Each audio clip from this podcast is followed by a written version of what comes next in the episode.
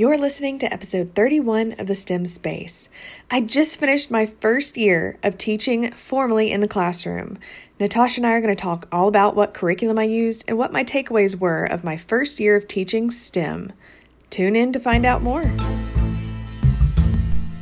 Welcome to the STEM Space, hosted by Vivify co founders Claire and Natasha two aerospace engineers turned educators, sharing our passion for all things STEM.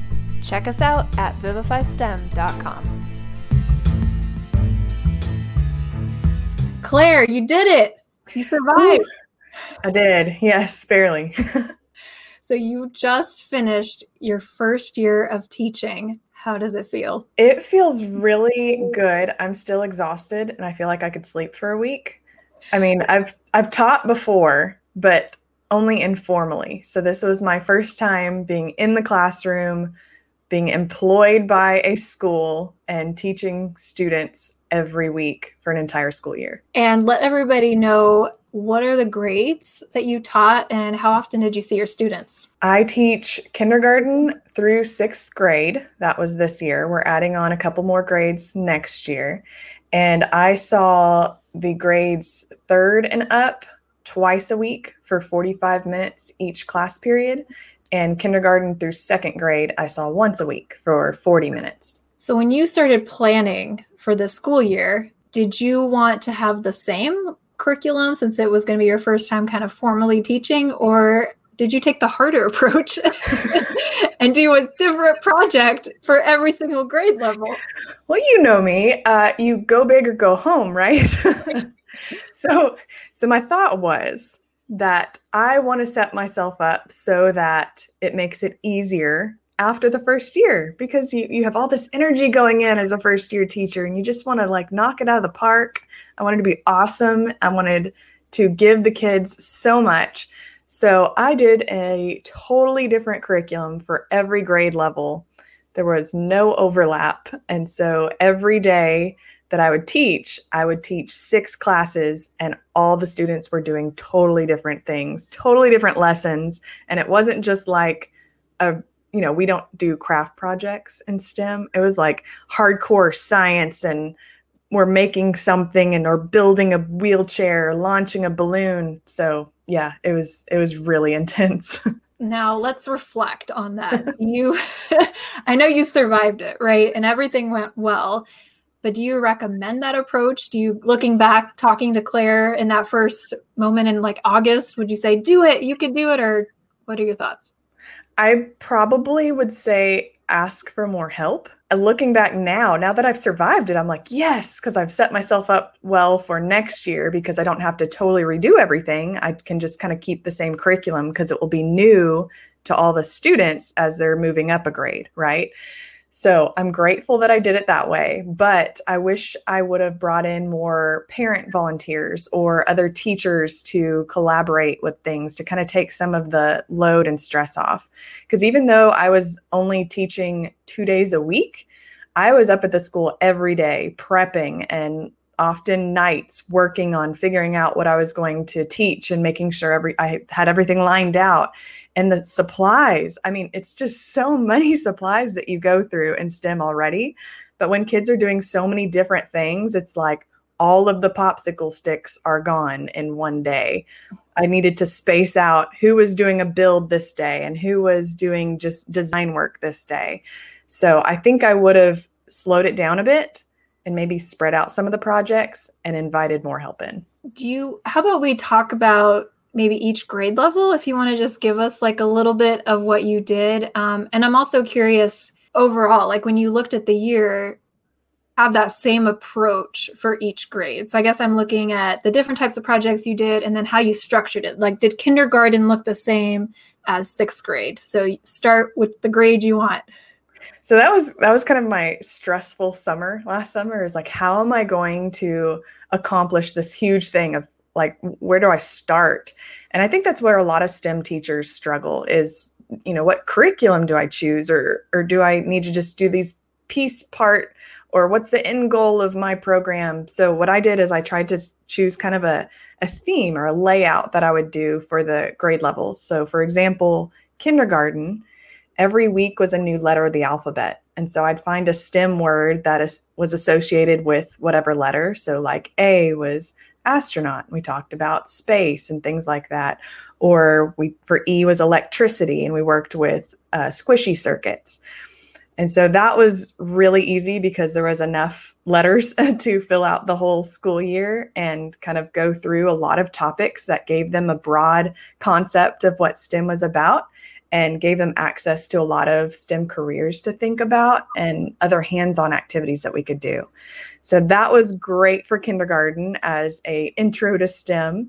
And then in first grade, I did more things with storybooks. So we would read a book and then do a related engineering design challenge for that book. So that was really great. You can do so many things with storybooks. I know a lot of teachers really like doing that. So that was really fun for first grade.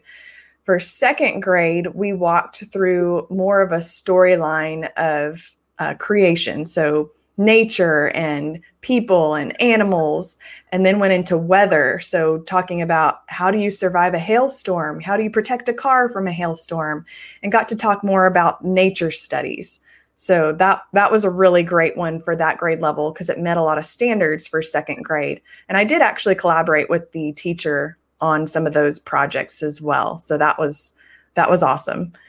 And then for third grade, I went into our STEM Explorers curriculum. So that walks through more of a history and geography, where each week the students would travel to a new continent or new country, and they would have to do an engineering design challenge related to something that was invented in that country.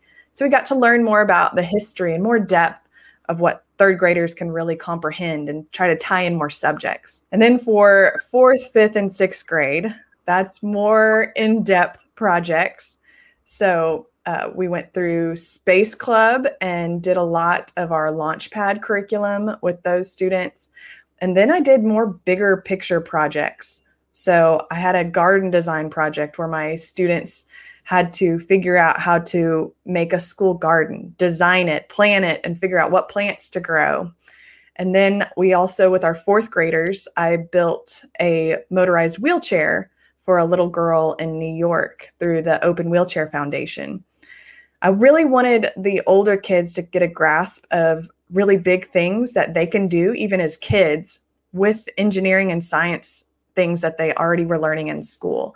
So doing that and then the weather balloon project with sixth grade was were our big things on top of science fair which also comes in at those ages. So that's kind of the overview of what i was trying to encapsulate in in my programs. One of the questions we get a lot is about our three stages of stem and what grades are kind of appropriate for each stage so it sounds like it was the older grades that you really focused on that stage three, where you had that bigger, long term, real world project, the wheelchair, the weather balloon. And then for kinder, maybe through fourth grade, it was mostly stage one and two. Yes, kinder through mm-hmm. third was really where I would end with the the stage well wouldn't end with the stage one and stage two you know you can do stage one and stage two through any grade level but i didn't start the big projects until fourth grade fourth grade is where we did the wheelchair, they did the garden design, and then they also do science fair. We're going to do a colony competition in the next couple years. Uh, and then the weather balloon was also fifth and sixth grade. So, yes, you really need to build up those skills before you can get to those advanced stage three topics. Perfect. Yeah. So it sounds like the advice you give is fourth grade is when you really should start kind of upping your STEM game, uh, moving from like those one short like engineering design challenges we see a lot and getting them involved in these bigger. They can handle it and they can connect all those because I, I can see how it could be intimidating for an elementary teacher, right? Especially if you're new to STEM. So maybe some tips on how do you implement those bigger projects because I know they all came at you at once. yes. and I think that's the struggle is because you know, fourth grade can kind of be that either it can go either way on if your students in fourth grade are ready for those big long-term projects. But when you start out, you need to start out with those stage one and stage two to kind of get them in the mindset and kind of train their brain to think like an engineer using the engineering design process before you can even attempt larger scale projects. So it kind of works out to where if you're going to do a stage three STEM project, that it ends up being the second semester and towards the end of the year. And that's why they all kind of piled up on me at once during the wheelchair and the weather balloon and the garden project and science fair were all at the same time. So oh, when we took a field trip to NASA also during that time. So it was a lot.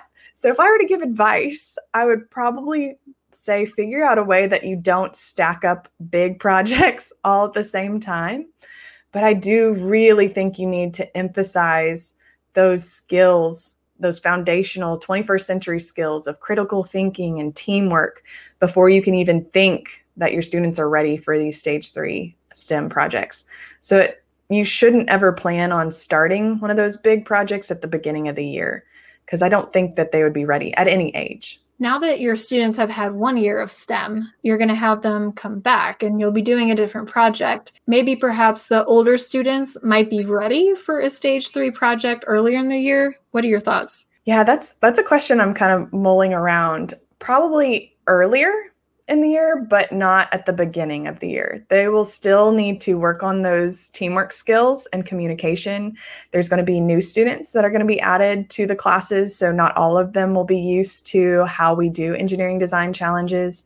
So, I think we're going to be moving, let's say, the weather balloon project probably to the end of the first semester and try it out and see then. Um, a lot of that has to do with the weather, too. I think the weather will be more favorable if we do it in the fall, late fall. We'll, we'll just see. But I really think that we're going to have to go through those stage one STEM challenges and stage two STEM challenges again as well at the beginning of the year. I found in, in my experience with middle school, you can definitely do it in a semester, right? I don't ever start with the colony competition in the beginning. And anytime I'm going to approach a stage three challenge, there's always that team building that needs to happen, some breaker. You've got to introduce some science concepts, get them comfortable again with engineering design process. So I agree with you. You don't ever want to start a big project, but for older students, there probably can be um, less time that needs to build it up, especially if they've been in STEM programs previously. So I'm curious to see how it turns out next year, and hopefully it's less overwhelming. I hope so too. talk about the impact um, that STEM has had on your students. Wow. I mean, it's just been amazing for me just seeing what kids can do. I mean, I've always done STEM activities with kids, but when you start doing these big long term projects where you give them more responsibility and they take on more of that ownership of the project, it really broadens their confidence and their ability to do things outside of school. So I've had students come up to me and be like, "Hey, I built this for my parents," or "I'm working on this this summer." And I'm like, "Wow, you know, how did you know you could do that?" And I said, "Well, you know, I was doing things in school, and so I realized that I had those skills."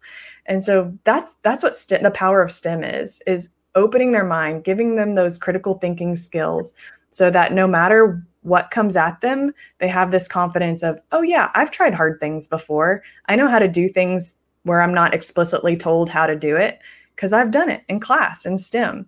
And so that's what's really amazing. And then the other thing is is being able to look outward. And that was one of my goals this year for my students when we specifically did the wheelchair project is I wanted them to understand that when you become a scientist or an engineer, you're not making something or solving a problem for you. And I feel like that's what's lost a lot of times in STEM challenges is they'll build like a car or a roller coaster or a house and they're like this is mine. I'm going to take it home and put it on my room. It's going to go on my bookshelf. And they like even fight over who gets to take it home right? I'm like no you're missing the point. Like you're learning how to solve other people's problems. That's the goal. When you go out in the workforce you're not going to be doing things for yourself. You're trying to better humanity and so when we built this wheelchair for this little girl, just hearing the students say, Oh, she's going to love this, or Ooh, should we do it this color or make it like this so that it will help her with something else, or will it be more comfortable for her? And the things that they were doing, it was more looking outward. And so that was a huge takeaway that I hope to continue to find projects for. I'm going to look at ways that we can use our 3D printer to maybe build prosthetic limbs for kids just to see how my kids can keeping that mindset of looking outward with their abilities. I love that. I think there can always be an empathy component to STEM projects. And we've talked a lot about social and emotional skills. So building those, building the capacity of kids to build relationships and then, like you said, see outside of themselves in the team, like the other students in the project. But I love that you can then also think about who is this for? And it's kind of the precursor to understanding there's a customer. So when yeah. you're in the engineering world, it, you're not building the roller coaster because you want to ride it. I mean, maybe, but paying you for all those thousands of people that are going to get to enjoy it, or like a biomedical device that's going to save people's lives. It's for this customer, and so I, I that's really cool. I love that. How, get them to think out. Well, I'm excited to see what you have in store for next year, and I'm sure we have a lot more questions that maybe other educators have. You mentioned about materials and organizing that. All the different projects. I mean, I can barely keep track of what grade did what and what you and everything you just said. Like that, I don't know how you you manage that. So if there's any questions from educators out there that maybe want to know some more insight, add some comments reach out to us. Let us know um, if you have any questions for Claire. And thanks for sharing your reflections from your first year of being a official STEM teacher. Absolutely. And if there's any educators that want to throw out advice this way, I would love that too, especially storing STEM supplies. I know that's a hot topic, and maybe we'll cover that in a future podcast, but I'd love to see a discussion started on our social media or in the comments on our website about all things and what do you need to know when you start teaching STEM. See you next week. Bye.